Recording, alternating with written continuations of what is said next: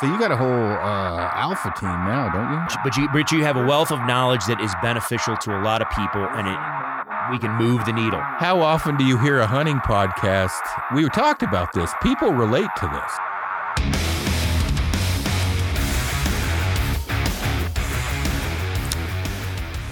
Welcome back to KafaruCast, everyone. I am uh, personally back from the dead. Uh, my immune system there for a while looked like Rocky after he fought the uh, the Russian. So if I sound a little funny, that's why. Um, but I uh, I have a super cool guest on today. I'm actually fanboying a little bit. This is somebody I followed along on the photography side for a while, and uh, this is the first time I've actually ever talked to her. so don't make fun of me for fanboying or girling, however you want to say it.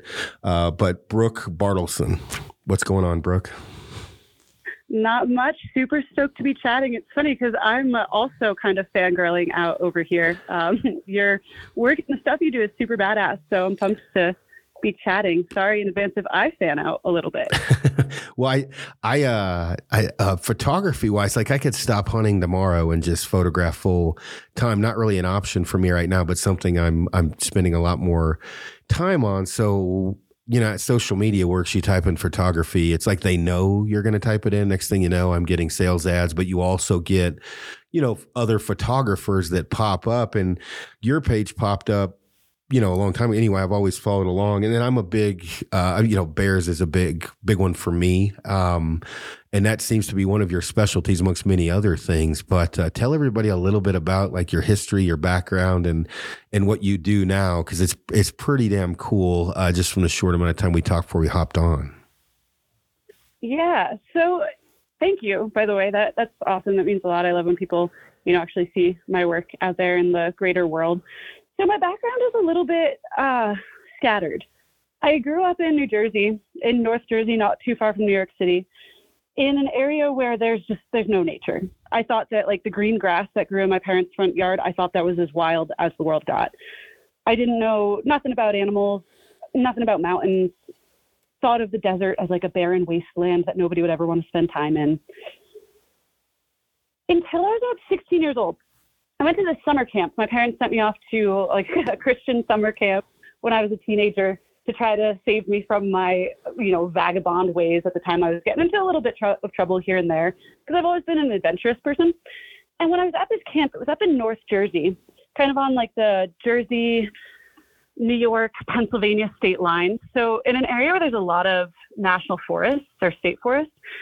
And I, I saw a bear one day when I was out for a run and it was like the coolest experience. Um, it was the most alive I'd ever felt up until that point, some way, somehow. These animals, it was a mama bear and two cubs. And I was running up this stretch of road, and they crossed the road right in front of me. And I got so scared because there, there's two, three bears right there. And, and you always hear, you know, the scariest bear in the world is a mama bear with cubs. And I'm watching this mother black bear and her two cubs run across the highway in front of me. My heart is pounding. My knees start wobbling and shaking. I feel like someone's pointing a loaded gun right at my face. And they, they pass into the other side of the forest and then they're gone. And I'm standing there and I'm like, oh my God, I'm so scared. But then I also realized that they never even looked at me. Like these three animals had the power to intimidate me to the point where I felt like I was going to pass out, but I never even blipped on their radar. They had no idea I ever existed. And I kind of describe that moment as like, you know, when you when you're young and you you have like a giant crush and you fall completely in love with them, but they don't even know that you're there. And you just start gearing your whole personality and your whole life around getting that person's attention. That's honestly kind of my relationship with bears. So shortly after that, I turned 17. It was time for me to go off to college. Again, as a Jersey girl, I didn't know anything about nature. All I knew was there was this state called Colorado and it had mountains. And in my mind, I was like, if there's mountains, there's got to be animals there. And if there's animals, they have to be bears. So I went to the University of Colorado Boulder, spent four years there. I studied creative writing because I just wanted to not have a hard course load so that I could spend as much time as possible going hiking and looking for animals. And uh, funny enough, Colorado is really not the best place for viewing bears. There's not that many of them. The ones that there are around tend to be really skittish. They have nocturnal life patterns because you know there's tons of people in Colorado. It's such a developed state, especially on the Front Range where Boulder is. So after I graduated college, I started just trying to move to wilder places. Ended up further up in the mountains in Colorado. Then after that, jumped over to Utah. because Utah is a little bit less developed. From Utah, I went on up to Idaho, then into Montana, then over to Wyoming, and then ultimately up to Alaska, which is the land of the bear.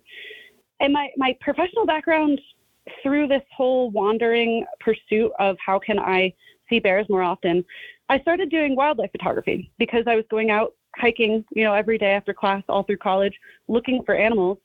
And for four years while I was in school, I'd just find animals and would just stare at them because it never occurred to me that I could monetize them through taking their photo.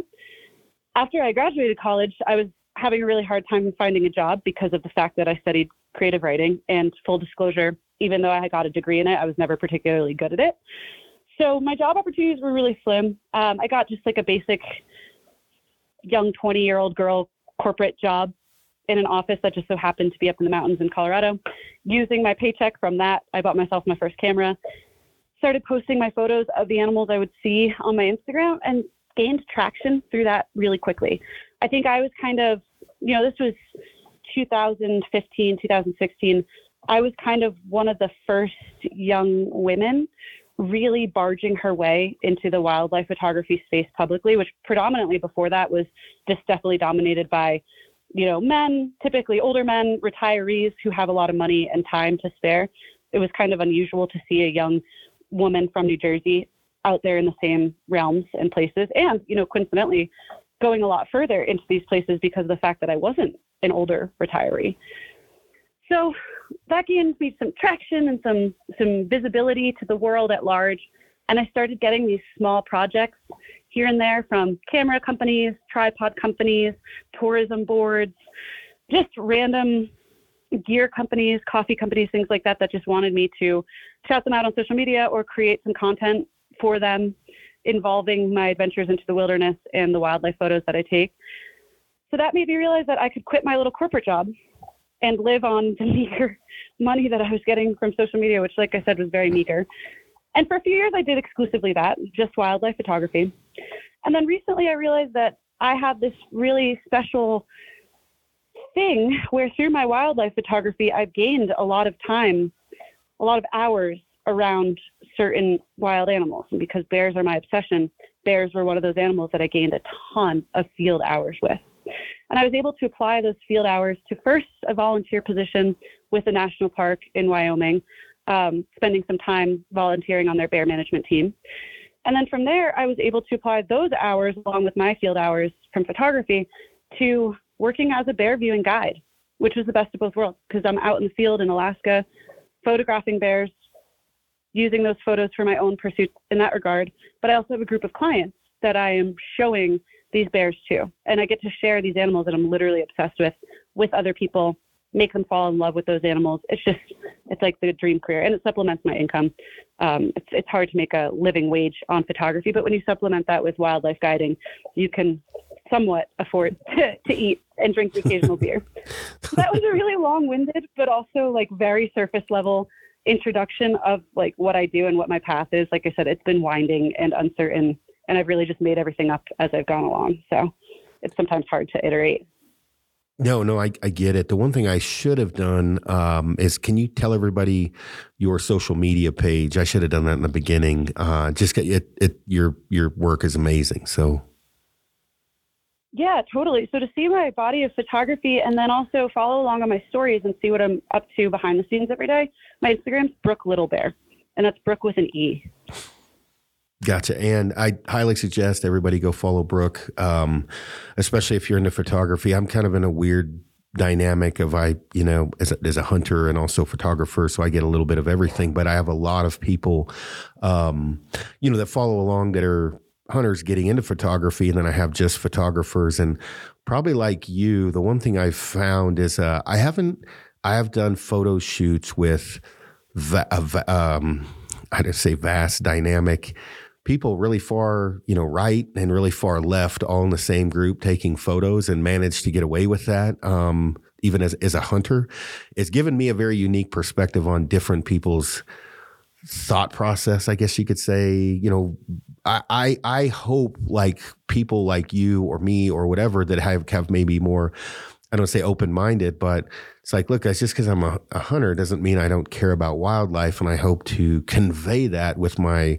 photography and your page. When you look at it, it's, it's just amazing. I would imagine with you take all walks of life from the casual, uh, you know, well, I'm in Alaska and I want to see some bears and I haven't to professional photographers. I mean, it sounds like probably you take just about everybody out. Totally. And that's a really good point. I take people out on these trips from professional film crews and photographers working with, you know, household name publications or production companies to casual viewers who are, they've been saving for a trip like this for years and years and years, and it's finally time for them to splurge, to millionaires, billionaires that fly up there on their private jets and go, you know, balls to the wall, spending money and, and barring no holds on fulfilling whatever it is that they're looking for out there. And I've I've always said this from both a like a I don't know what the best word is, like an economic viewpoint as well as a political viewpoint wildlife is the one thing that people from every side almost unanimously seems to agree on. Obviously, there are little nuances here and there of how we should manage wildlife in different spaces, and people argue a lot like, oh, should there be wolves in Colorado? Should we let them come in naturally? Should we be reintroducing them? Is Colorado too overpopulated and can't sustain a wolf population? Those discussions happen at the local level, but as a whole, human beings, we just really like animals naturally. It makes sense biologically we're designed to eat them. When you see an animal, your brain is supposed to have the same exact reaction as when you see the most delicious cheeseburger ever. You know, it's like a food reward. Like, yes, you did the thing, you found the target. Here are some endorphins to reward your hard work. And so people can always seem to relate quite a bit on the topic of animals are amazing. I love them. I want to protect and conserve them and I love that about wildlife. I think it's like one of the last subjects on planet Earth where you can have people from all sides of the table agreeing on some sort of commonality.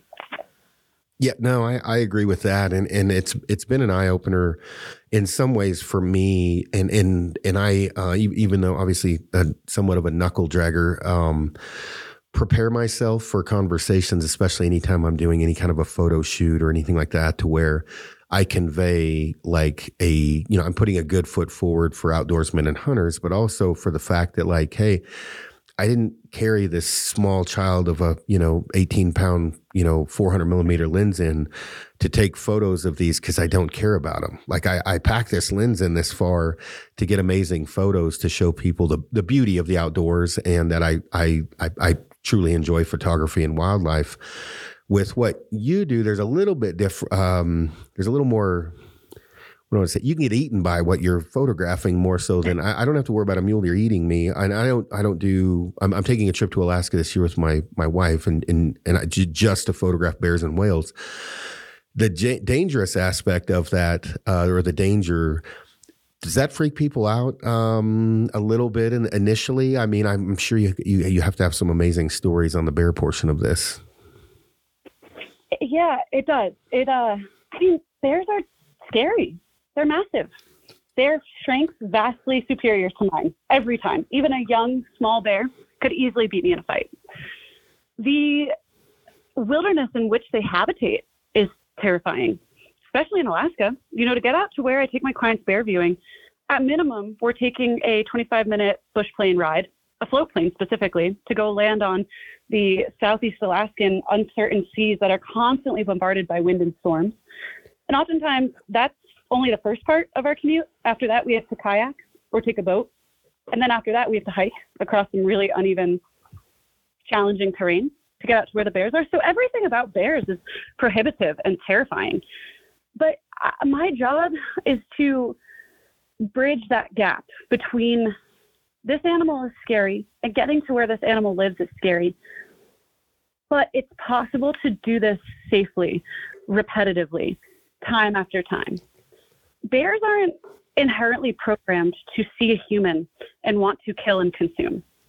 I think it's really fun to believe that, it's really fun to believe that to think that every time you're out hiking in bear country you have to be checking over your shoulder and if you spot a bear from 200 yards away you got to get the fuck out of there because that thing's coming for you it's fun to have that thrill and that excitement and that drama in life but the reality is bears see humans pretty much no differently than the way that they see other bears And as long as the humans aren't surprising the bear, you know, that's one circumstance where, yeah, you better pray because uh, that thing will, that thing will kick your ass. But in circumstances where you're work, walking through the woods and you're doing an adequate job of announcing your presence to any bears on the landscape, or you have the opportunity to see a bear before it sees you and you can respond appropriately to that situation, they're not as inherently horrific as people like to believe.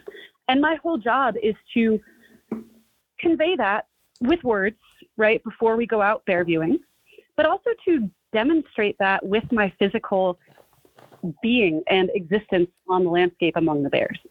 Um, we, we have circumstances where bears pass by us.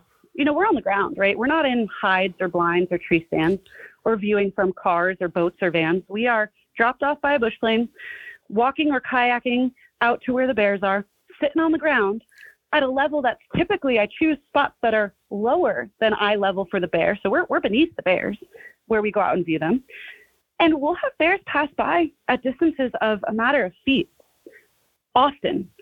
And I understand that from a visual standpoint, when a guest shows up and sees me as their bear guide, they're going to feel a little bit like, oh, I expected my bear guide to be some big burly man with a giant beard who weighs 250 pounds, six foot three. You know, they're not expecting a five foot six, 110 pound blonde girl to keep them safe from something as imposing as a brown bear. But I get to demonstrate out in the field how it doesn't matter how big you are as a human being. If you're speaking to a bear using the same body language that bears speak to one another with, you're going to have a successful encounter.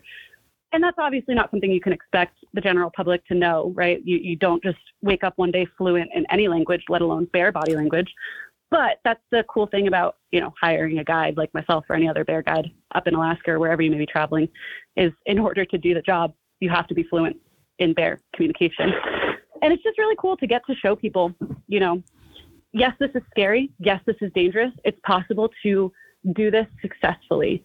Um, and it's a sustainable model. When you have a successful encounter with a bear at close proximity, it's not a one-off. It's not like, oh my God, you just got so lucky that thing could have ripped you to shreds. It's like, no, this is this is repeatable behavior, if that makes sense. No, no, it does, and I mean, obviously, it it does to me because I've been around bears a lot, and and and have become what I refer to as more desensitized in the sense of I brought this up before, like um, you know, there's not a lot of like I'm not afraid of snakes or bears or spiders or whatever, but like sharks are a little bit more unknown to me because I haven't been in shark water, so when I'm, you know, especially with friends of my wife, let's say, like, aren't you worried about a bear is going to eat you? And I'm like, mm, no, no. I uh, had a better chance of getting hit by a truck before I got to the trailhead than a bear and a bad bear encounter. Um, when when I say desensitized, meaning you just said it, reading the bear, right? If they start snapping their teeth, they have cubs, you've surprised them. Yeah, you might get fucked up, but your your actions really are what's going to, for the most part, not all the time. Um, your actions are really going to tell the story after that initial, um, you know, when you run into each other. And when I, you know, when I say that, like we ran into a giant bear on Kodiak this year, and I was with guys that have have a, have a great history of of danger, but not with bears. And so when we're walking. It, it, was a very large bear, like 12 yards and you know they they about shit their knickers and i'm like nope chill. Nope we're good we're good. And it was i'm like this is a kodiak bear that lives by people. Just stand here for a minute. It's going to go back to eating its fish and we'll just walk by it. If you don't know that that is a big giant you know i don't whatever. It was probably an eight and a half uh, foot sow maybe maybe pushing a little but closer to nine. So decent sized bear. Um if you don't know that, but it's like this thing's used to seeing humans. We startled it a little bit. It looked at us for a minute and then it went straight back to eating its fish. It didn't give a shit we were there. But if you don't know that, immediately people might run, scream, and do things that are probably not conducive to that specific actions you should be taking at that time. Where my experience has really been like, sounds like the same as yours if you just don't act like an idiot, you're probably going to be okay unless you scare the shit out of them and they have cubs. That's a little bit different scenario. Exactly. My mentor puts it really, really fun. Um, he describes humans as apes in the eyes of a bear. So imagine like you're chilling out one day by a stream, you're fishing, you're having a great day of fly fishing, you're catching Dolly Varden and right, it's big and fat, and you're just really happy. Like you're really well fed, you're munching the whole time you're out there. You've been chewing on some some berries that are growing up along the riverside, and then all of a sudden a chimpanzee comes out of the woods, and you're like, oh shit, that thing's really weird looking. Hmm, that makes me a little bit uncomfortable. There's a chimpanzee here now. What the hell? But the chimp is chilling out too, and it's just kind of sitting there, like picking its nose, whatever. You're like, all right, well, it's no big deal. The chimp is just chilling. I'm not worried about him. But then all of a sudden, you look back at the chimp, and you're like, wait a second, there's a chimpanzee here. This is really strange. Let me let me go get a closer look. And you take a few steps towards the chimpanzee just to make sure your mind's not playing tricks on you. Like that is really a chimp, and it's not just some ugly motherfucker that walked out of the forest. And then the chimp stands up and it starts screaming and it starts slapping the ground and it's pointing at you and it's like acting, you know, like a chimpanzee does in the zoo, like it's shaking a tree branch and stuff and it's freaking the fuck out. You're to be like, oh my God, I hate that thing. This is making me feel really uncomfortable. And you're going to do one of two things. You're either going to like leave the area because now you're really stressed out by this chimp, or if you feel like maybe you're strong enough to teach that thing a lesson, you're going to go over there and you're going to punch it in the face and make it shut up and leave you alone so you can enjoy your beautiful, wonderful day of fishing this dream stream and eating berries and just being happy. And I love that description of how bears see humans. More often than not, when people see bears, they go into like full on chimp mode and they start like screaming at a bear and running away and just acting really erratically. And chances are the bear was probably fine with the person at first and was communicating. At most, was just kind of saying, like, okay, I see you, you're there, please keep your distance, respect me. Because that's like the number one thing a bear's ever trying to communicate. And the humans just misread the situation and they go ape shit. I have a, a phrase that I use when I'm guiding to teach humans um, the moments where bear behavior is often misinterpreted. When bears do certain things, I'll look at my clients and I'll say, this is when most Alaskans would start shooting. And I say that to iterate. There are often instances where a bear walks six feet past us. And, you know, actually, where I guide, we have more moms with cubs um, than, you know, subadult bears that haven't reached sexual maturity and haven't started reproducing or large males. So we'll have like a mom with cubs pass us at six feet or maybe as far as 15 yards. And I'll turn back to my clients and say, this is when most Alaskans would start shooting. Because in their mind, here's a mom with cubs. The bear we're told is the most dangerous bear, and it's close to me. I need to take control of this situation. But the reality is, in a lot of situations, if that mom and cub is choosing to walk that close by you, you know, she's seen you, she knows you're there, you're not surprising her you're fine to just sit quietly, maintain a low, slow body posture, and let her move on by and proceed with her day. And one of the analogies I've brought up with what you're talking about, because um, we have there's certain parameters for all of this, and and one of the things, and I'd be interested to get your feedback on this, is if you take your kids to the mall your kids will walk by strangers all day and they're comfortable with that. They're strangers. They're supposed to be there, meaning, let's say it's just people fishing and there's bears out. They're used to that. But if a stranger shows up in your living room out of the blue, the the mom is going to have a much different response than you walking around in a mall. Meaning, when you jump or, or you walk into and surprise a mom with cubs, that's a little bit different scenario to where what you're talking about. And I mean, agree with you totally. Your body posture, if they're used to it, there there was no, they weren't scared initially, and everything else.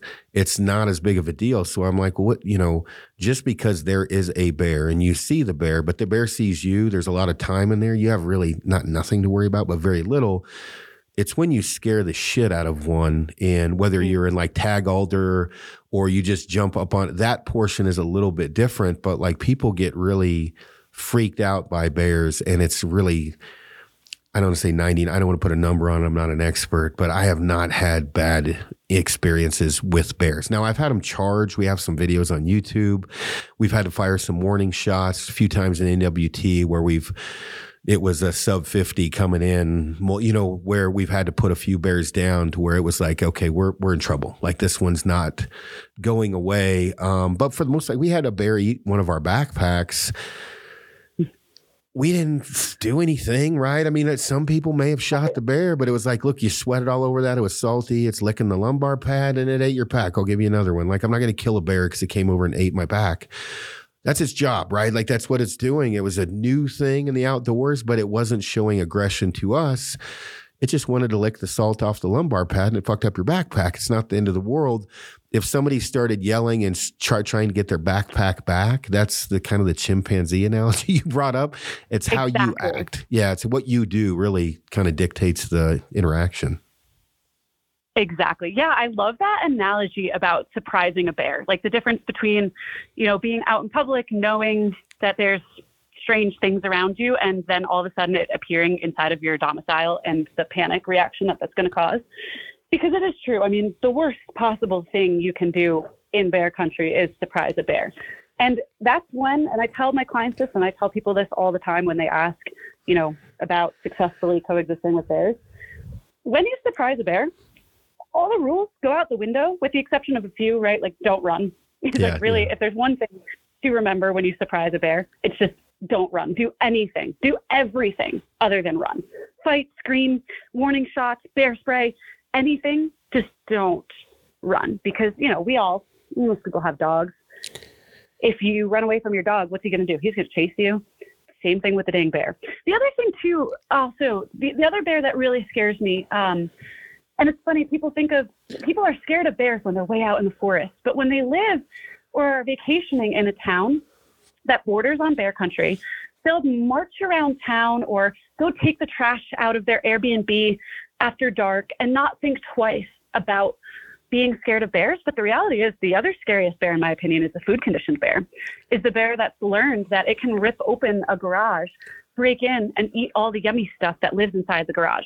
Or it's the bear that learns along a fishing stream that every time it approaches fishermen, they cut their lines, and now there's a free fish just floating down the stream for me to eat. Those are the bears that really intimidate me because they learn, you know, that they can bully and push around human beings. And really, the only way to prevent that from happening, like, you know, at least you can kind of prevent sometimes a surprise bear by not hiking alone in bear country, making sure you're making adequate noise while you're out in bear country, bringing a dog so that your dog surprises the bear first, and at least your dog can probably run and be successful with running away.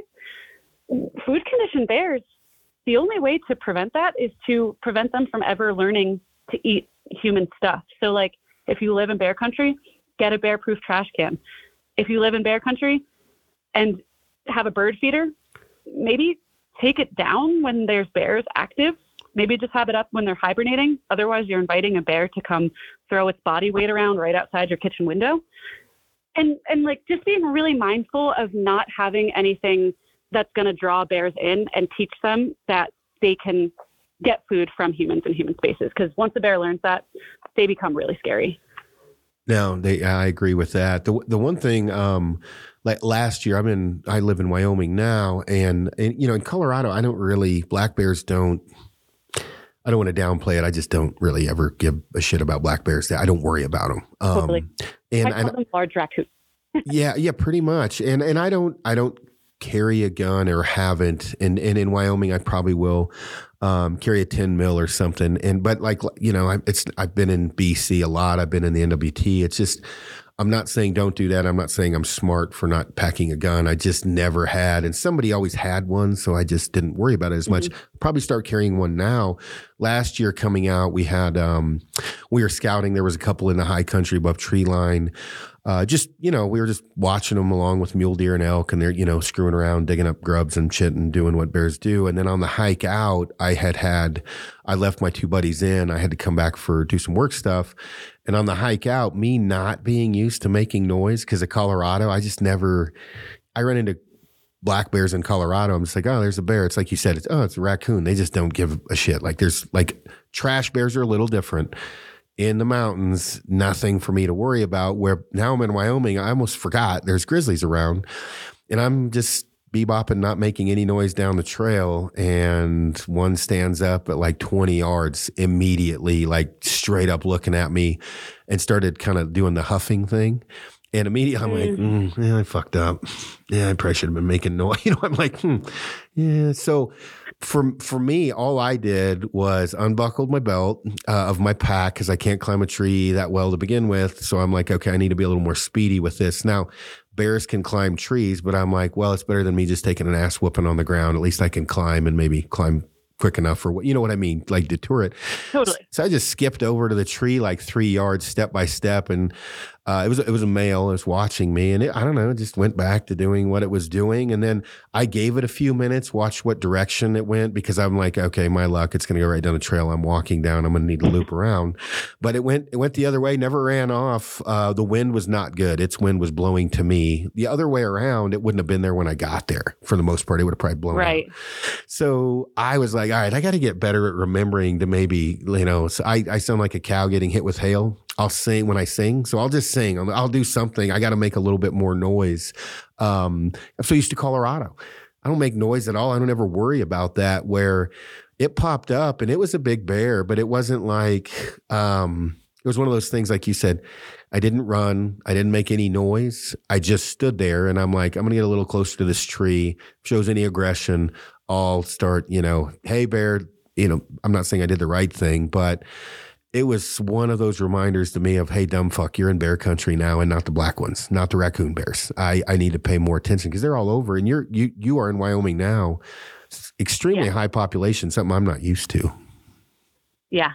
Yeah. It's that's a really good story. I first of all I love that because I mean, in my opinion, you did do everything right. It also is one of those stories that exemplifies like the general public wouldn't know to do the things that you do. And had that been somebody else in your shoes, that very easily could have turned into a really bad encounter that we would have read about on the news. But I, I definitely um I struggle a lot with that too. With like when I'm out there guiding in Alaska, I'm I'm on, right? I'm at hundred percent. I'm more than that because it's myself and also these clients who are consenting to giving up all control and all ability to keep themselves safe within the parameters of what they're used to in life and giving me that. And so I don't I don't ever turn off or or get complacent. That's that's the worst thing you can do while guiding. But you know, because of what I do and for how long I've been doing this, most of my friends now in life are bear guides as well. And somehow, when I'm hanging out with my bear guide friends, you know, sometimes our brains, we just become idiots. I don't know if it's the effect of like, oh, I'm with my two other bear guide friends. They're in charge now, or like they're thinking about that. I don't need to think about it. Something just deteriorates in our brains. And there was one example. Um, we were up in off like the south central Alaska coast this past summer, peak salmon run. So me and my two buddies were out fishing. Both of them are bear guides in Alaska as well. One of them is actually my co-guide. So we've spent hundreds, if not thousands, of hours in the field together um, with various carnivores, not just bears. And the other one is, is our best friend, um, who's kind of the local expert for the stream that we were fishing. And we're just having a grand old time. We're casting, we're laughing. It's a beautiful day. It had been raining for a while. The sun just came out, and we're like high on sunshine. And uh, sure enough, a bear pops out upstream from us. And we're like, oh, okay, cool. There's a bear. We'll just move over to the other side of the stream and let him pass. At the same time, another bear pops out from downstream. And we're like, ah, we don't love this. We are now in the middle of two subadult bears. Subadult bears are like teenagers, right? They're punks. They probably want to fight each other because that's just the nature of teenagers when they see one another. And we're like, all right, this is a little uncomfortable. The the side of the river is just really thick alders, so there's no option for us to get out of the water and, and get totally out of the way of these two bears that are now heading for each other. But we're like, all right, this happens. We can handle this. And then a mama bear with four cubs pops out of the alders, like, I don't know, 15 yards from us. And now we've got this mom with four spring cubs, so the smallest, youngest a bear cub will be at this time of year, and then two subadult bears approaching her from either side of the stream. And we're like, this is not the best. Uh, who's got the bear spray?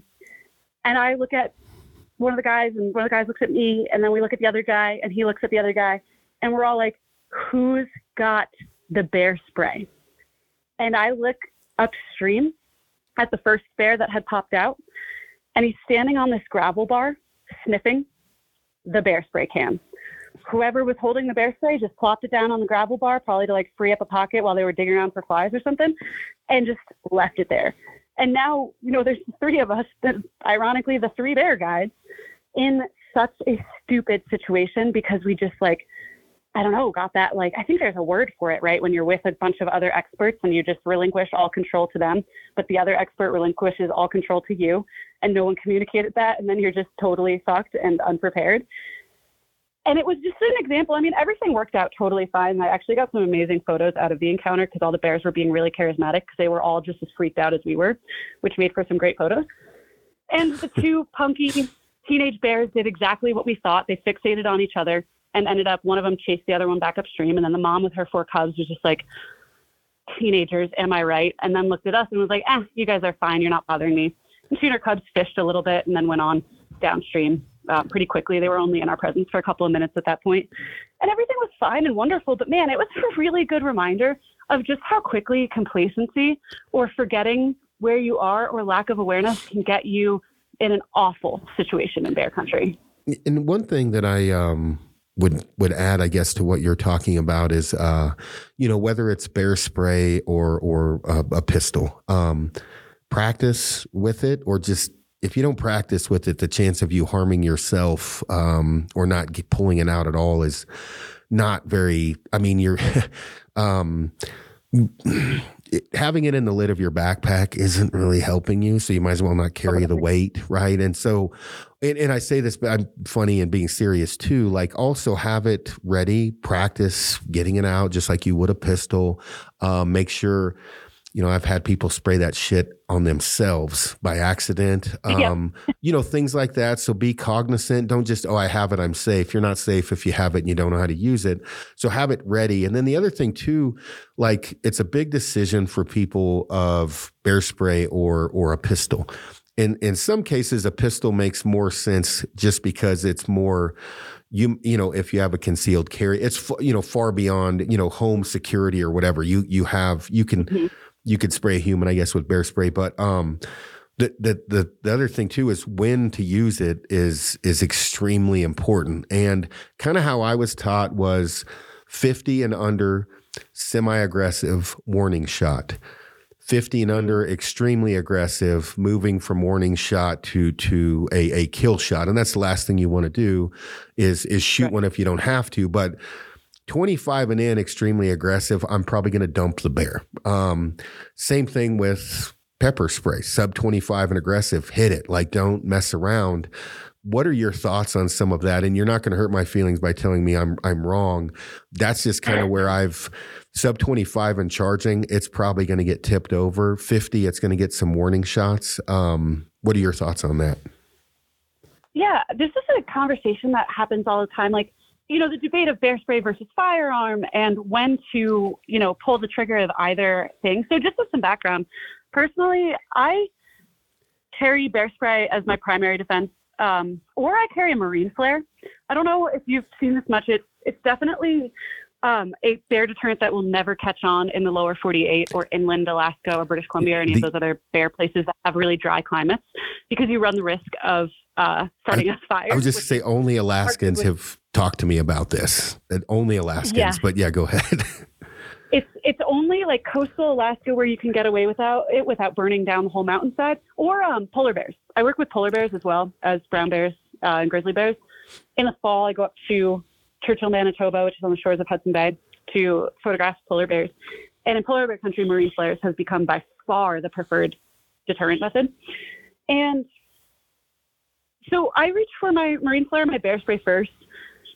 The reason why I personally don't choose a firearm as my primary form of bear deterrent is because I just don't trust myself uh, to be able to make the shot. I don't. I, I, do own firearms. I don't practice as often as I would like to because of the fact that I'm a bear guide and a photographer. I cannot afford enough ammo to go out and become the the sharpshooter that I would need to feel like I am in order to trust myself to respond appropriately in the event of a bear attack with a pistol or long gun, even as my only defense. Bear spray I practice with all the time. I have practice canisters that I practice on with my dog. They just spray out like water instead of spray. And I have him, you know, run at me from all different directions and, and practice my timing. Um, we have training tools and stuff for bear spray practice within the guide companies that I work for. And I, I, I really agree with you. Uh, I think on the distance, I think really the one thing that I want to drive home is the acting aggressive. Um, if a bear is is showing signs of really negatively reaction reacting to you and your presence, and you really believe that this bear is threatening your life, don't think twice. Don't be like, well, Brooke said that bears are really misunderstood and that most Alaskans would start shooting now. And I don't want to be like most Alaskans. I'm smarter and better than them. I want to wait this out and, and see if maybe I'm misunderstanding the cues. Ideally, in a perfect world, yeah, do that, right? Like, like wait until the last damn second. But man, when I talk to somebody, if they tell me a story where they shot a bear or hit a bear with bear spray, and they really, really felt in that moment that that was their only choice, I support that. I mean, this is your life. You only get one. Um, oftentimes, it's not just your life; it's your your hiking buddy or your hunting partner, or if you're a bear guide, it's it's your clients that are consenting to be there and putting their lives in your hand. Act whenever you feel necessary, in whatever capacity you really think is necessary. Well, let let me add a, a little bit to that because you brought up a very good point. Um, just because a gun makes you feel better mentally doesn't mean you should have one. Um, and I, I've had multiple different people on the podcast. When I say that, if you don't, if you, the idea of one makes you feel comfortable, but when you have one in your hand scares the shit out of you, bear spray is probably a better option, right? If you're someone that's very proficient with a pistol, um, and when I say proficient, I don't mean that you just went to a class once, like you've fired multiple rounds down range. You're very comfortable with safety. Um, you are very uh, the execution of obviously just getting off of your belt. You have good trigger control, um, trigger safety, whatever, muzzle awareness the thing that I have really tried to stress out to people, especially people that are asking me, um, you know, that are thinking about moving to Wyoming, and, and I have not been around bears as much as many of my outfitter uh, buddies and guides and people like you. Is look if it's at forty or fifty yards, ammo is relatively cheap. Fire one into the ground ten yards in front of you. You've probably just ended right. ended the whole story. It's gone. The bear's running away. If that bear, the gun's now ready You've already warmed up yourself.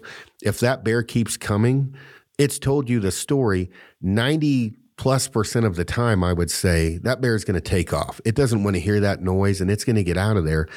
If that bear keeps coming or bluff charges, it's telling you, yeah, you're probably reaching a high level of danger. If you're with a buddy, one of the best things you can do is one, when I say best, somebody's proficient with a pistol, the other person has spray have the pistol yeah. out and ready. Hit it with spray. Like, like if it's still coming after getting blasted with bear spray, that's made the decision for you, in my opinion. Like you're probably in trouble. Bear spray is extremely effective, though. I've only used it three times, and I mean, we, I mean, it it was extremely effective. And this is in areas where not like Alaska where they're used to seeing people. This was one in Wyoming in the NWT they don't see people. And it's a little bit different dynamic where in Kodiak, like we're just walking around and bears are like dogs. They're just wandering around on the coast looking for fish. They don't give a shit about humans. The ones that aren't right. used to humans is the where I feel, then you may you might disagree. Those are the ones that it adds a lot more a, a, a bigger problem potentially. Totally, totally. Uh, yeah, actually, so one of the best days ever for me uh, was actually the day of one of my most serious bear encounters that I've ever had. It, I, it goes back and forth between a couple vying for first place, but um, two of my girlfriends came out to Alaska at the end of this bear season, so I was done guiding. Um, we we end the season around the time that the bears in these areas go into hyperphagia, because you know very hungry bears can be a little bit more reactive. Um, it's just not the safest time of year to bring clients out for that reason. Also, we don't want to interfere with their feeding. This is like a critical time of year for them to pack on as many calories as we can. We don't want to do anything to inhibit that. So we stopped running commercial bear viewing trips out to this area, but occasionally bear guides will just go out to that spot and camp and enjoy time with the bears without a bunch of, you know, clients with us. So my friends, um, I don't know, you might know at least one or two of them, but um, it was me and Heather Lynn from Black Rifle, and then Laura Zerra, so survivalist expert extraordinaire. And we went on like a girls' camping trip out to this bear zone. And on our last day there, we had a really tense encounter with these two bears that I've actually known since they were born. Um, but it was a perfect storm of awful circumstances that resulted in one of the twins acting like she wanted to potentially fight me. And in the moment, so so leading up to the trip, uh, Heather brought her her pistol. She brought a 10 mil, hmm, sorry, 10 mil out with her, and I was like, hell yeah, that's great. I'm not bringing my firearm, but if you have yours, that's awesome. I feel good about that. But I actually kind of forgot she had it with her while we were out. So when this subadult female bear was putting on a show, trying to act tough towards us, I was in charge of managing the situation, and I only had my bear spray. And in my mind, I had forgotten that Heather had her pistol with her and on her. And I, I really trust Heather's marksmanship. She spends a lot of time practicing. She practiced specifically for this trip. Um, really, like put in an admirable about amount of work to be ready for whatever could occur. So in the moment, I was acting like bear spray was all I had to keep myself and two of my best friends from dying. So I'm I'm really playing the situation as carefully as I can and everything worked out. The bear, you know, we we we got her to go away, and everything was fine. And afterwards, Heather was like, "Yeah, just so you know, dude, I had my gun ready to go that whole time." And I was like, "That is fucking awesome. Thank you." Like, I I really appreciated that afterwards, knowing that she had that line of backup. And ever since then, I've always thought that that is actually a really uh, I think valuable dynamic if you're in if you have the luxury of being out in the field with somebody else um, maybe one person has bear spray as the first deterrent and somebody else has the gun as the secondary form of deterrent. Because the problem is, if it's you, one singular individual, um, you don't really get to choose between like, let me use my bear spray first and then my gun second. Bears are so fast. You have one chance, one chance to mitigate the situation. You don't have the luxury of being like, what's my plan A and what's my plan B? But when there's two humans, you have better reaction time you have the opportunity for somebody to try one method and someone else be ready with the other. So just kind of a cool best of both worlds situation. No, definitely. Um, well, let's skip off of this and talk about photography for a little bit. Um, and uh, one of the things with photography, other than people checking out your page, uh, you shoot Olympus. Is that correct?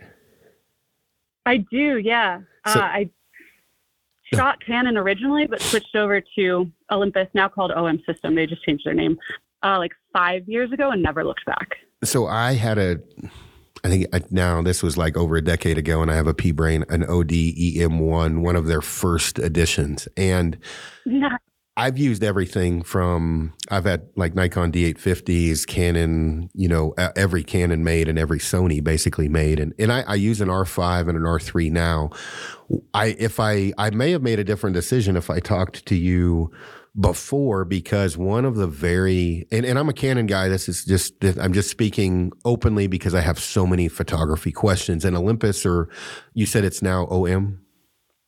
Yeah. Okay it doesn't get as much love as it probably should. One of the um, and you you tell me when I'm misspeaking here, but one of the biggest things when I looked at this system, and this was just a few months ago, um, when I went to you know the new R5 and R3 and the new lenses from Canon were very appealing.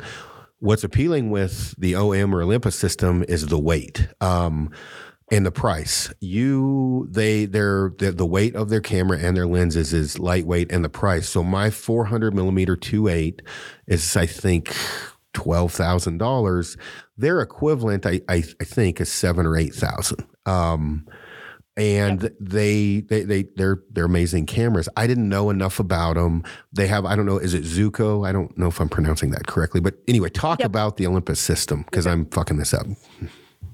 Totally. well, I mean, everything you said was pretty much right. Um, so yeah, I used to shoot Canon, but I'm a very, I mean, I'm a small person, and I'm basically the human equivalent of a bear. Like the the nickname Brooke Little Bear, I, I get called that for a reason. I am destructive as hell, but I'm small. So with that, I, you know, carrying a 400 2.8 lens and a tripod and like a brick of a camera body is out of the question for me. I'm the type of person who, if I'm like reading in bed at night, holding my book up over my face, like the next morning my biceps are sore. I just have no tolerance for extraneous weight. Additionally, because I'm a bear guide, when I go out into the field, my backpack is full of survival gear. That's that's what my backpack is for. It's for my med kit, for all my other survival shit. If there's room for a camera, the camera goes in to the bag, but it's not a camera bag first. Um, these Olympus cameras are so small, so light, and also like stupidly durable and also really affordable, which is amazing too. Um, I've, I, I don't, just yesterday. So I, am working on, um, I'm trying to learn more about remote camera trapping. So long story short, I'm, I'm learning how to use a motion sensor attached to my camera along with some flashes to photograph animals when I'm not present. And so to practice, I set up my remote camera trap outside of my shack that I live in. And then I, I set it up and then I left for Colorado to go spend a short weekend in Colorado, but I ended up not being able to come back here to Wyoming for like 10 days. And so my camera just sat out in the blizzard. That was the reason why I couldn't come home because it shut down like all of Wyoming. It was just dumping, puking snow, nonstop wind. And my camera sat out in the blizzard the entire time it was happening with no protection whatsoever. Then I got home and I was really tired the night I got home, so I completely forgot about my camera that I had left outside for now 11 days. Next morning, I woke up and I looked outside the house and I was like, oh shit, I think someone actually stole it. Like it's totally gone. But then it dawned on me that we now have like, I don't know, four feet more of snow outside my house than we did when I left. So I grabbed my shovel and I dug into the snowbank and eventually found the camera and turned it on and it was humming like there was no problem. Totally worked. It was fine. It was literally fine. I've also dropped my cameras and my lenses into various bodies of water, including the ocean, which has salt in it, obviously. And like even the salt hasn't affected my cameras or lenses. So just like if you're an outdoors person, I swear by Olympus cameras up and down all over the place. I do think like, you know, that Canon 2.8 lens, that's that is like an amazing lens because of the bokeh you can get and like the amazing subject isolation with that 2.8 aperture. You, can't you can't fake that. That's dreamy, especially for wildlife. But for me, carrying a lens like that just isn't and never will be an option when I go into the field. Like I'm always going to pick the gear that's lighter and more portable and more durable. So, and oh, like the best camera is the one that you actually have on you. No, it's like me. I'm carrying you. Basically, it's a it's a big fucker, and yeah. the 600's even worse. The um, F4. Oh my but, god, yes, bonkers. Well, and, and so, you know, in, in general, while we're talking about this, like, a, you know, I get a lot of messages um, looking to get into wildlife photography, um, photography in general. Um, you know, I'm trying to spend around eight hundred to a thousand dollars. What camera should I get? Uh, my suggestion is get an iPhone 14 Max Pro. Um, mm for that dollar amount because wildlife photography is expensive and just use your phone and learn how to use a camera, read about it and, and everything else, and then kind of bridge up. Because once you get into, when I say true wildlife photography, but like you're taking photos that you can make into prints and it's fucking expensive. I mean, it's just expensive to get into at a high level. Um, that Olympus system, um, talk about that a little bit more. Which camera body are you using? And for someone, especially someone that doesn't want to pack the weight, um, and I'm probably twice your body weight, right? Like I can handle a little more weight packing it in, but fuck shit, I mean, it's an extra 40 pounds of shit when I go in. Um, you know, when you talk about if I bring in the, the big tripod, if I'm, I bring in my gimbal head and everything else, like that system that you have is probably what probably 50% less weight than what I have. I haven't done the math, but dollar wise, which camera body are you using, which some of the lenses, things like that. And then then price wise, they're about half the price of of competitors. Totally. Yeah. Okay. So that's a great question. Um, I shoot with their newest professional body that they came out with uh, about a year ago. It's the OM1. It's their high performance, top of the line camera body. And it now costs $2,000, which is like absolutely insane for such a good camera. Uh, it's got all the features that I'm obsessed with. Obviously, it's lightweight, portable, durable as hell. It's also um, it's got really good low light performance, which I know is something that prevents a lot of people from being interested in Olympus, or at least it used to in the past, because the reason that Olympus is able to be so lightweight and portable and durable with their gear is their micro four thirds cameras. So by design, any lens you put on an Olympus body, the focal length will be doubled. So that's how my telephoto lens, the one that I carry with me everywhere I go in the field, by design, in terms of physical amount of glass and components of the lens, it is a 150 to 800 millimeter lens.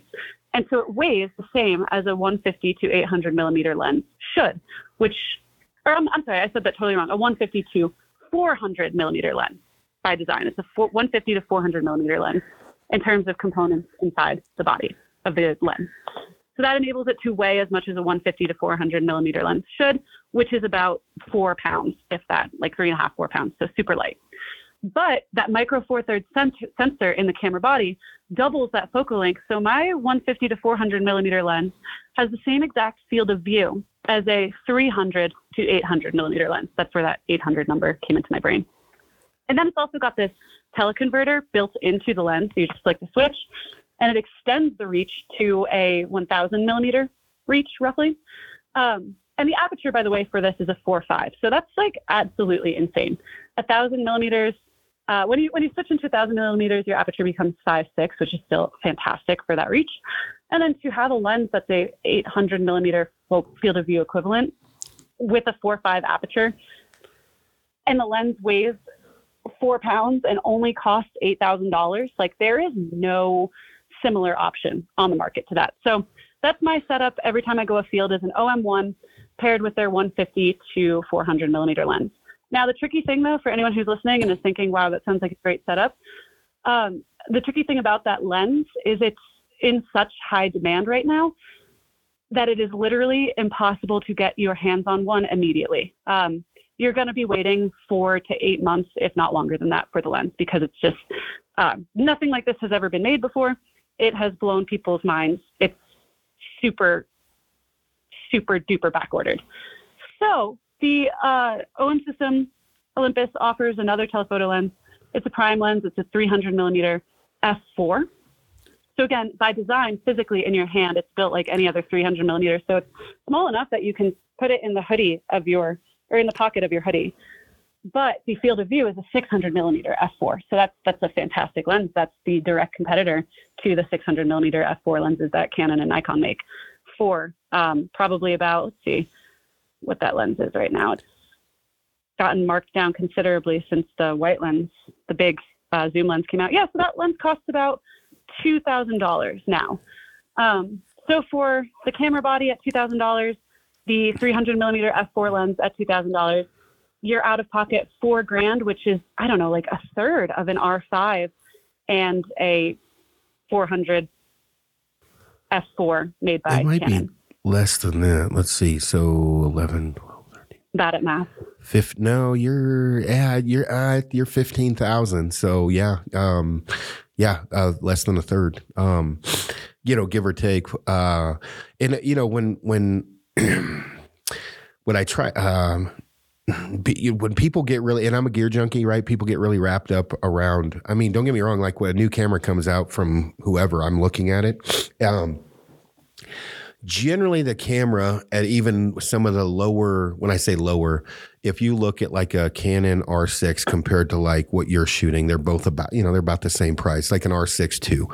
Um, that camera is far better than um, you you are ever going to be for for quite some time, and people get kind of wrapped up on the gear side of things. And learning photography and composing a shot and things like that are far more important in a lot of ways than your initial purchase that I've found. Meaning, like I'll have people dump a lot of money uh, that would be confused about what you and I are talking about right now and dump a lot of money into photography. You can learn that before you get a camera. So, like when we're talking about the aperture, when we're throwing out like uh, I've got an f4 or a 28 400 you know, there's all of that is very, I mean, there's a, I mean, I, whatever, I can't let Peter McKinnon or Fro Knows Photos or Chelsea and Nike Tony. I, there's a ton of different photography pages out there on mm-hmm. YouTube. You can learn. Um, before you even get the camera, because the one thing you don't want to do is buy all this and find out you don't like it. You have to have a, a passion for it. I think that when I say passion, meaning you obviously have a passion for bears outdoor photography. Doesn't mean you couldn't shoot a wedding or whatever. Some people like product shots or indoor shots, like they shoot, you know, wine and, you know, um, you know, they do a lot of more indoor photography, whatever. Um, if you're into that and you you know you're wanting to dive in, the next thing is kind of like Brookwood talked about um, how much you can physically carry, how much you can handle. Um, if you're right. into outdoor photography, if I buy, if I and you know like I have a 28 to 70, which is a freaking chode of a lens. I don't know what that thing weighs, two and a half pounds. Um, it's an f2. Uh, if I take that and a 400 miller 2.8 and my doubler and uh, my R3, I'm probably pushing 20 pounds with that system right there, uh, maybe 22 pounds before I have a tripod or anything else. Your system is probably what of the equivalent is probably four and a half to five pounds. Is that yeah, I'd say I think five and a half is exactly what it weighs in at. Yeah, so those are all different things to think about. Why can you go into a little bit more depth um, of the when you talk about a crop sensor, a micro four thirds compared to a full frame sensor, where people are going to be lacking um, or what they're losing from a crop sensor or, or or micro four thirds compared to a full frame? Totally. Yeah, that's a good question. Um, so the smaller sensor um, obviously translates to less megapixels.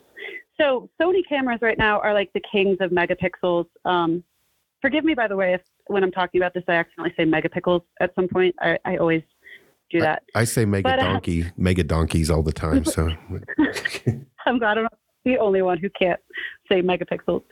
Um, Sony has like I don't know. I think they have cameras that have 28 megapixels and maybe even more than that by now. That was like two years ago. Um, Olympus, I actually don't know off the top of my head how many megapixels the OM1 has. It's, it's tw- significantly less. 20 is uh, what it is. I'm looking Okay, that makes sense. Like 20.4, I think, something yeah. like that. So, yeah, smaller amount of megapixels. One of the concerns for that becomes printing really large format. Uh, that's what people often ask me about. I know a lot of folks, especially in the wildlife photography world, who primarily make their income doing gallery work, um, which means they need to be able to print really high quality photos at a very, very large format and have the images look absolutely flawless at whatever size they decide to print. So people definitely get very concerned as to what the largest print size is that you can successfully produce without the megapixels diminishing from that print quality. Uh, to be honest with you, I, I am a gallery represented photographer. That's one of the income streams that I have. I print large format photos all the time, and I haven't yet figured out what the limit is for megapixels. So, from a print standpoint, it could be a concern, like if you're planning on printing photos to be used as bus wraps or billboards or something like that, maybe think a little bit. Um, another concern with megapixels, and especially with wildlife photography, is oftentimes your subject is a bajillion miles away. And obviously, having more megapixels means you can crop to a much smaller portion of the frame and still retain a level of sharpness and detail. So, if you're planning on being a wildlife photographer who's going to be really distant from your subjects and you're going to be a heavy cropper, maybe think twice about having less megapixels like the Olympus system offers. Um, personally, I also don't ever have that problem. Maybe I'm getting too close to animals, but I don't if an animal's so distant that I need to drop to ridiculous levels, it's not a usable photo in my book anyway. One one thing I would add to that with technology in Lightroom, there's an enhanced version where it will um, double up uh, your. Yep. It'll make it, and then there's also other apps that are really amazing. That when you crop, it will actually fix a lot of the issues that you're talking about from my experience so far. So some of the stuff that I used to worry about and you're talking about has kind of because my R3 is only 24. It's not that I mean, it 24 is right. still solid, but it's not 45 like my R5. Um, technology is a motherfucker, right? I mean, technology is fixing some of these problems. So it's not the end of the world. I just have never had. I hear people bitch about that, but I'm like I just I don't I haven't struggled with that. I mean, I you know I say I just walk a little bit closer. You don't always have that you know of, of luxury, but man, how many people are blowing up a billboard? That's you know truly it's like driving a semi truck through the drive through. Like most people are using this exactly. shit for social media and magazines, and even a twenty four by thirty or a twenty four by thirty six print. 10 to 12 uh in, anyway i'll let you take it over from here it's not that big of a deal i guess is what i'm getting at but go ahead Totally. You absolutely nailed it. Um, there are so many post production tricks and tips to retain what you lose um, from megapixels if it ever even gets to the point where that's an issue. And like I said, it's never once been an issue for me. And also, it's really funny that I use, I do this all the time. I use the example of a bus wrap as maybe the prohibitive size for the Olympus camera system, but I actually have had one of my photos wrap a bus before and it was fine. So I don't even know why I use that example um, because a bus isn't even the limit. It has to be like even bigger than your average school bus. Um, one of the other concerns too that people talk about quite a bit with this system is historically micro four thirds sensors have struggled considerably at low light compared to other cameras. I know that for a long time, Olympus and other micro four thirds camera systems weren't really the first look uh, or the first choice of photographers that focus on astrophotography or any sort of low light genre. So people who are shooting indoors, people who are doing light painting, things like that. Um, I don't. I'm I'm not a very technical individual, uh, so I don't understand how my new Olympus OM1 works.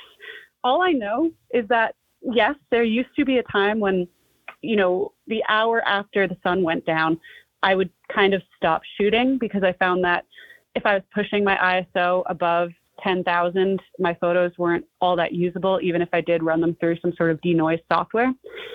With the new OM1, the low light capability of my Olympus system is on par with any of my friends' competitor brands. I can shoot straight until the light is lost and not find that I'm struggling to push my ISO um, I can photograph the Milky Way along with the best of them, and I have the luxury of being able to do it handheld because Olympus has by far the best image stabilization in the world. You don't need a tripod even for a 30 second Milky Way exposure. So I think that by some black magic, this new camera body, the OM1, has really improved the low light capability. I do still think that somebody who's shooting a lot in low light might pick up one of the older models, like the the predecessor to the OM1 is the Olympus EM1 Mark III. And there's a noticeable difference between the low light capabilities between those two cameras. So that's something to be mindful of. Um, it's definitely improved in the latest model. But yeah, if, if, you're going for an Olympus camera that isn't the OM1, you, you, might find low light to be a little bit trickier if you're switching from a, a camera like an R5 or something like that. Well, and with what, um, obviously, for anybody listening in, again, you really need it's like anything that you are getting into. You need to take a, a big, like if you're about to make a big monetary commitment, look at what you're going to be focusing on before you make that purchase and, and then make that purchase in, in accordance with what you're wanting to do.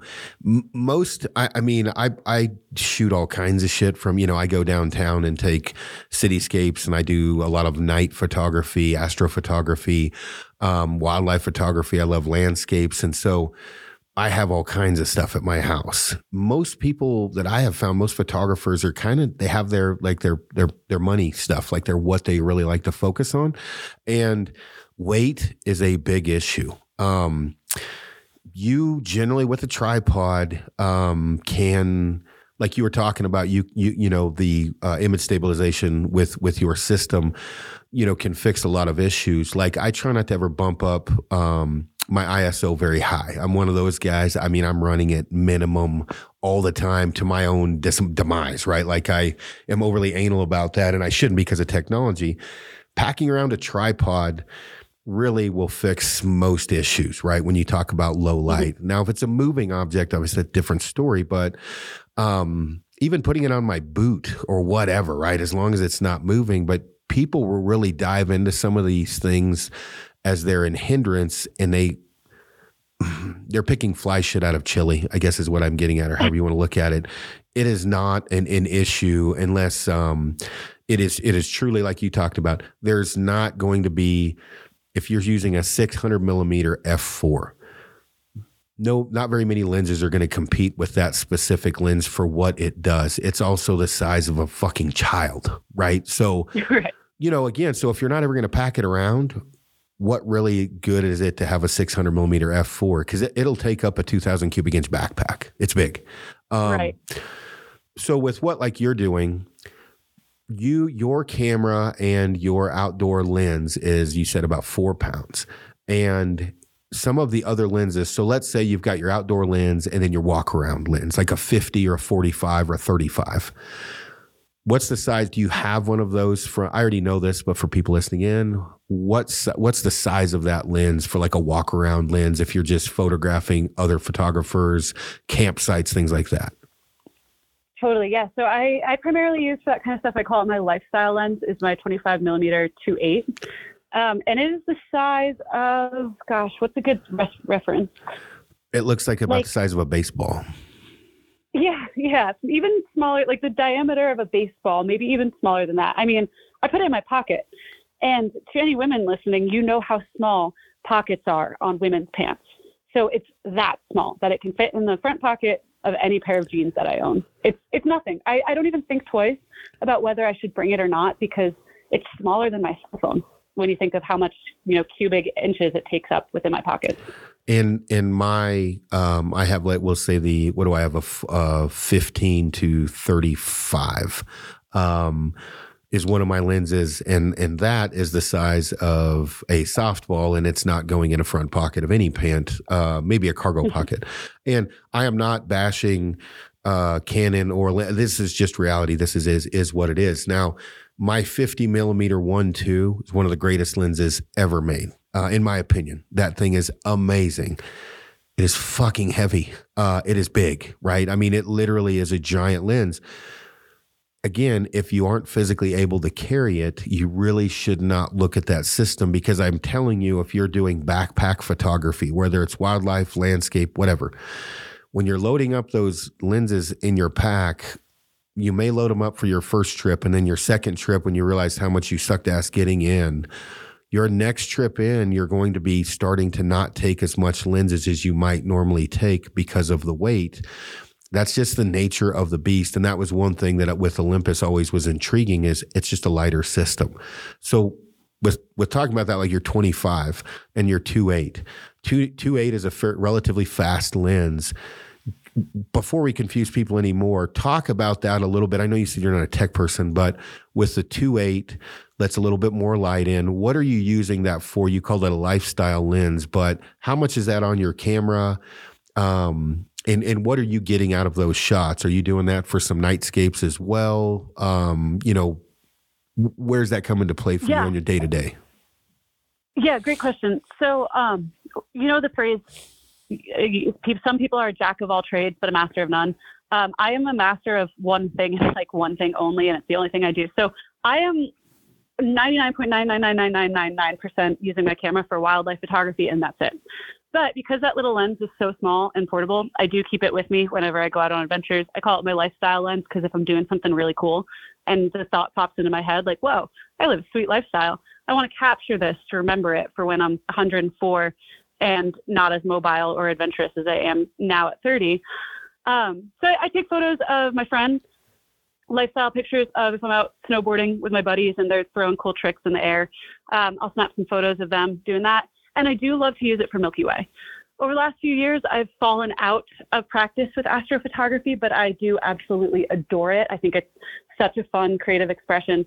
Somehow it satisfies the same part of my brain that's obsessed with animals. I think there's something, you know, magical about seeing the cosmos in a way that you can't with your naked eye is quite similar to seeing an animal's the detail of a bear's eyelashes, which is a feature you can't make out with your naked eye. You need to have this, gear to help enhance your, your view of these things. So it's a fantastic little Milky Way lens. Obviously, you know, like I said, since it's an Olympus lens, you double the focal length. So it's a 25 millimeter by design, but in field of view, it's a 50 mil, which is pretty close, um, pretty zoomed in for a Milky Way photo, but I really only care about the very core of the Milky Way, so it matches what my preference is perfectly. Um, and it's a really affordable little lens too. So it's one of those things where I just feel like if you're even if you're totally invested in wildlife photography or one specific photography genre, it is still really nice to have something that's affordable, portable, that you can carry with you for those other moments that you might want to capture. Cool sunset, your friend doing something silly, um, a cute moment between you know, yourself and your partner, something adorable your dog's doing on the side of the trail, things like that. Gotcha. So you, you talked about the jack of all t- trades thing. Um, that's another thing that, um, how would I put this? Uh, keeping price in mind. Um, when you are a master of all things photography, you are also going to be poor potentially divorced or drive a Pinto, um, be, be, because one lens does not do all, and and one camera body is going to get you close, um, but you know having a backup camera body is handy. So let's say Brooke calls says, "Hey, Aaron, let's go meet me in Jackson. We're going to go photograph buffalo." All right, great. I am going to grab my 400 2.8 or my 600 and uh, maybe my doubler and probably going to grab my R3 because it's like 45 frames a second and uh, just a monster when it comes to, you know, catching snot dripping out of buffalo's nose or a bison's nose. and then I call Brooke and I say, hey, um, come down. We're going to go. Uh, you know, the stars are supposed to be crazy tonight. Uh, I'm, I'm going to actually drive my truck down the highway. I want you to take some shots with my truck coming and get the stars in the background in a mountain range that 400 millimeter is pretty much fucking worthless at that point, right? You there's got to be another lens. You can do a 70 to 200, might get you there. There's multiple other lenses that are options, but you're going to end up having to have three lenses potentially to be somewhat of a master of everything. And, and, and that's again, my opinion, what I have found. Um, that's a costly way to be, is I guess what I'm getting at. And totally, especially if you own a fucking Nikon or a Canon. Canon. And when I say that, you can buy f4s or a little bit cheaper lenses, you can buy used lenses, but again, it's going to be expensive. So right now with your system and three lenses, do you do you just use two primary or do you have three or four? Like I know you're like what your wildlife lens is. What are you said the 25? Is there any other lenses you use? Yeah, I've got um I've got two other small lenses. One's an eight to 25 millimeter. I think it's a one four. And then I've got a seven to 14 millimeter lens. I use both of those lenses for my camera trapping, um, for my remote remote camera work that I'm haven't really posted at all on social media because I'm a perfectionist and I won't share my work until I feel like it's of a certain quality. And as of right now, my camera trap photos all suck. um, but I use those lenses for that because of the fact that these animals, you know, I'm photographing them remotely using a motion sensor. I can have the camera right on top of where the animal is going to pass by. And then I've got, um, oh, another telephoto lens that I do love for wildlife as well. It's the 40 to 150 2.8. So that's focal a, length equivalent of. That's a kick-ass film lens too, by the way. That is a that crushes it, it on the film side. Yeah, I didn't know much of anything really about video. I'm starting to dip my toes into that realm a little bit more this winter with some projects that I've been working on. And it's amazing for that. And it's also um, my instinct with wildlife photography is often to crop really close. I want to like see the animal's eyes and his eyelashes. But oftentimes people want to see an animal interacting with its habitat more. And the 40 to 150 enables me to capture like an elk with a giant mountain peak behind it, or a, a, bear with a snowy forest behind him, rather than just the elk's face or just the bear's face. So I, I've had that lens in my camera bag since 2019. This is the first year where I've been using it frequently because I think it's just really switched up my my photographic style. But yeah, so I've got let's see, one, two, three, four, five, six, seven, eight, eight lenses for my Olympus system, which from any other system, um, I, I, can assure you I cannot afford eight lenses from Canon or Nikon. Well, and I guess looking at that, and that's why I bring it up. And and again, I'm not saying don't buy Canon, and I'm not saying do buy do buy do purchase whatever um, Olympus, but it is a very appealing system for the size and the price um, for most people. And when I say beginners, what you're going to spend for a beginner Canon system is an advanced system with the OM system to a to a certain degree because like a yeah. I don't know all the prices or whatever, but a 51 2 is probably 20 fuck I can look it up 25 2800 bucks for one lens for the Canon for the RF. Um, right. So and, and again, like we talked, we didn't get into. I'm not much of a video guy, and you're not much of a video gal. It sounds like I'm kind of doing the same thing, getting into it. Um, but there's specific lenses that are a little bit better for video compared to others. Um, I don't know that you're ever going to beat a Canon uh, for overall color and certain performance uh, when weight is not an option. And of course, that's personal opinion. But you're you're you're, I, and I'm, I'm stressing this. You are you are paying the tollman when I go in, I'm not shitting you. Brooke could probably get my fucking backpack for the amount of shit I have in camera gear and take up the same amount of space. It is it is heavy. Um, so just something to look at. What are some of the other highlights on the Olympus? you know system because I constantly am talking about Canon. Obviously, you covered their waterproof.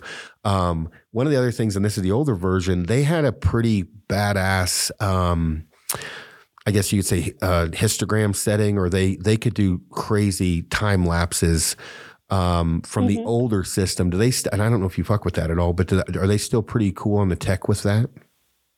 Yes, they absolutely are. I don't know a ton about it. I do know that that's one of the like. I sometimes joke that um, Olympus cameras are over engineered because they have so many like crazy in camera features and things that you can that I like didn't even know I ever needed or wanted. Um, that's definitely still a thing. And then of course from the wildlife specific feature that I'm obsessed with, this is actually like it's it's really great. It's an amazing feature and it's enabled me to get some insane photos really easily, but it's also like totally spoiled me. I recently went out and shot some photos um, on a old Nikon DSLR that did not have this feature, and I, it was like the hardest day of shooting in my life. But there's a setting in uh, the Olympus Pro model cameras, so the OM1, the EM1 Mark III, called Pro Capture, and it's like for anyone who's listening who's familiar with videography, it's like pre-roll, but for still photos. So what that means is when I have my camera pointed at a subject, I'm going to use the example of an eagle. And I know that the eagle is about to take flight. And the eagle is overlooking a salmon stream, and that salmon stream is between me and the eagle. So I know when he takes flight, he's going to fly, swoop towards the salmon and fly right at me. And I want a photo of the exact moment that he lifts his wings and pushes off from that branch where his talons are out, and it just is going to look really charismatic. Um, you can sit there and watch the eagle's body language and hope and pray that you're reading him right so that you don't miss the shot of that second he releases the branch and pushes up with his wings. Or if you shoot Olympus, you can turn on pro capture mode where all you have to do is you have you have push down on your shutter and your camera is actually taking photos um, at a really high frame rate. I believe it's around 120 frames per more than that. But it's not saving those photos to your memory card. It's just taking them, taking them, taking them, deleting them, deleting them, deleting them until you push the shutter button all the way down. Then all of those frames from the three seconds before you hit your shutter button and all of the frames from however many seconds afterwards while you're holding down your shutter button are now getting written to your memory card. So if you're watching the eagle, watching him, you're holding down halfway, oh, he takes flight, you hit your shutter down after you have that thought, oh, he's flying away, you still get that photo of that exact moment. Uh, I have a lot of photos in my portfolio of bears catching fish while the fish are jumping through the air. I took all of those using Pro Capture mode. Whereas my friends that were standing side by side with me that were shooting Sony were just kind of like literally shooting fish in a barrel, just hoping they're hitting their shutter at the right fish jump. Mm-hmm. I have the luxury of always going to get that shot because of that Pro Capture feature. It's a dream for wildlife and sports. I, I'm I was not aware of that feature, but I will tell you from a perspective of eating up. Um, your time and or memory um, if you're for post processing and everything else. So with the R3, it fires at 45 frames a second, and I have not had a camera that does that. So I just went out to try out my new lens. Um, and at 45 frames a second, trying to catch, I was just ducks were flying around. It was cold as shit, right? Uh, in a very short period of time, I had 5,700 photos uh, at 45 frames a second. The things, it's a Gatling gun, right? So then eagles, right? There's a ton of eagles between me and Dubois that uh, will catch right on that river, whether they're eating gophers and shit or whatever. Um, it's a it's a mega donkey eater. I mean, it's just crushing memory because whether it's your time, when I say time, if you're like, oh, I don't want to put them on, you know, the catalog, I don't want to go through and pick through them, I'm just going to dump them all and start looking. With a 45 frame per second camera and an hour shooting birds in general or, or raptors, you could potentially have 10,000 photos in an hour relatively quickly if you're just watching them fly around trying to catch specific shots. It sounds like that cures some of those problems. Uh, and I'm not, I was not familiar with that um, with with the the OM system. That sounds cool. It's so cool, and you just never miss a moment because I mean, you miss the moment, but your camera doesn't. It's it's so rad. It's definitely one of those features though where um, I think in the long run I have become completely dependent on it. So it definitely shoots me in the foot when I have to shoot anything wildlife action with a different camera. But when I've got my Olympus system, I'm good to go. I won't miss a moment. I won't fill a memory card. I'll get the action shot. Whatever behavior I was waiting for, I can nail it every time. No, that's cool. That's awesome. Um, well, we've been on like an hour and 25 minutes. I don't want to take up your entire morning. Um, is there anything else you want to cover? Any advice for like beginner photographers, thing that, you know, wildlife photographers? Your story is pretty amazing as far as traveling kind of state to state till you found your home. Anything, any advice you want to give? Yeah. You know, one thing I always like to iterate when there are people that I know who are listening who are either beginner photographers or don't even own a camera yet, but are aspiring to live a life or, or have something in their life that's similar to what I do. Um, first and foremost, since we've talked so much about gear and, and what to get, never forget the best camera is the camera you have on you. That's why I love the advice you gave to people who, uh, you know, just get an iPhone and use that. Um, whatever you have that takes pictures, bring it with you make decisions about what kind of cameras will be the easiest for you to bring with you for what you're shooting, but just make sure you have it on you. The more you take photos, the more you do the thing, the better you're going to get at it. And then the other bit of advice is just like, you know, my path has been a crazy one. Um, I don't think it's necessarily recreatable just because so much of what I do has been like luck and coincidence conspiring in the proper chain of events to get me where I'm at. But all you have to do to get where you want to be is is just do it. Um, I know that's like a trademark saying from Nike, and that's really corny, but in photography, especially, or really, I'm going to speak for any outdoor industry as a whole. If you have the passion and the drive, and you continuously keep on doing the thing, whatever it may be, and sharing your passion and drive for doing the thing, it's going to start to work out for you. You have to be patient you're going to take two steps forward and one step back. But a career as a professional wilderness guide or a professional photographer, or even if that just becomes like a side hobby that you monetize a little bit, or even if you don't want to monetize it, you just want to get really good at it, you can absolutely do it if you just keep on doing it. I would agree with that 100% because my dumbass barely graduated high school and I got to where I am by just doing it. And I think that, um, get your ass out there and just do epic shit and don't let anything get in the way. And you've proven that. And it's, I'm, your story's amazing. Your photography's amazing. So it's cool to see someone and the fact like, you know, obviously I have a daughter.